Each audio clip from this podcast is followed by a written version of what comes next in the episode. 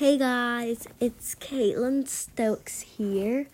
Happy Tuesday, and today we're sponsored by Lawler Middle School. And today we're talking about a little text I have, which is called The Girl Who Fell from the Sky.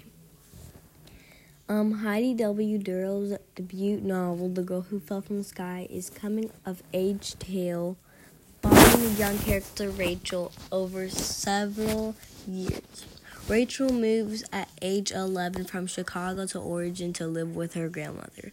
After a tragic accident in which Rachel is injured and her mother, brother, and sister all die, she had to overcome the fact that half of her family sadly died. So it was really tough for her to get through that.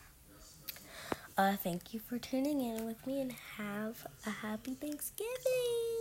Bye.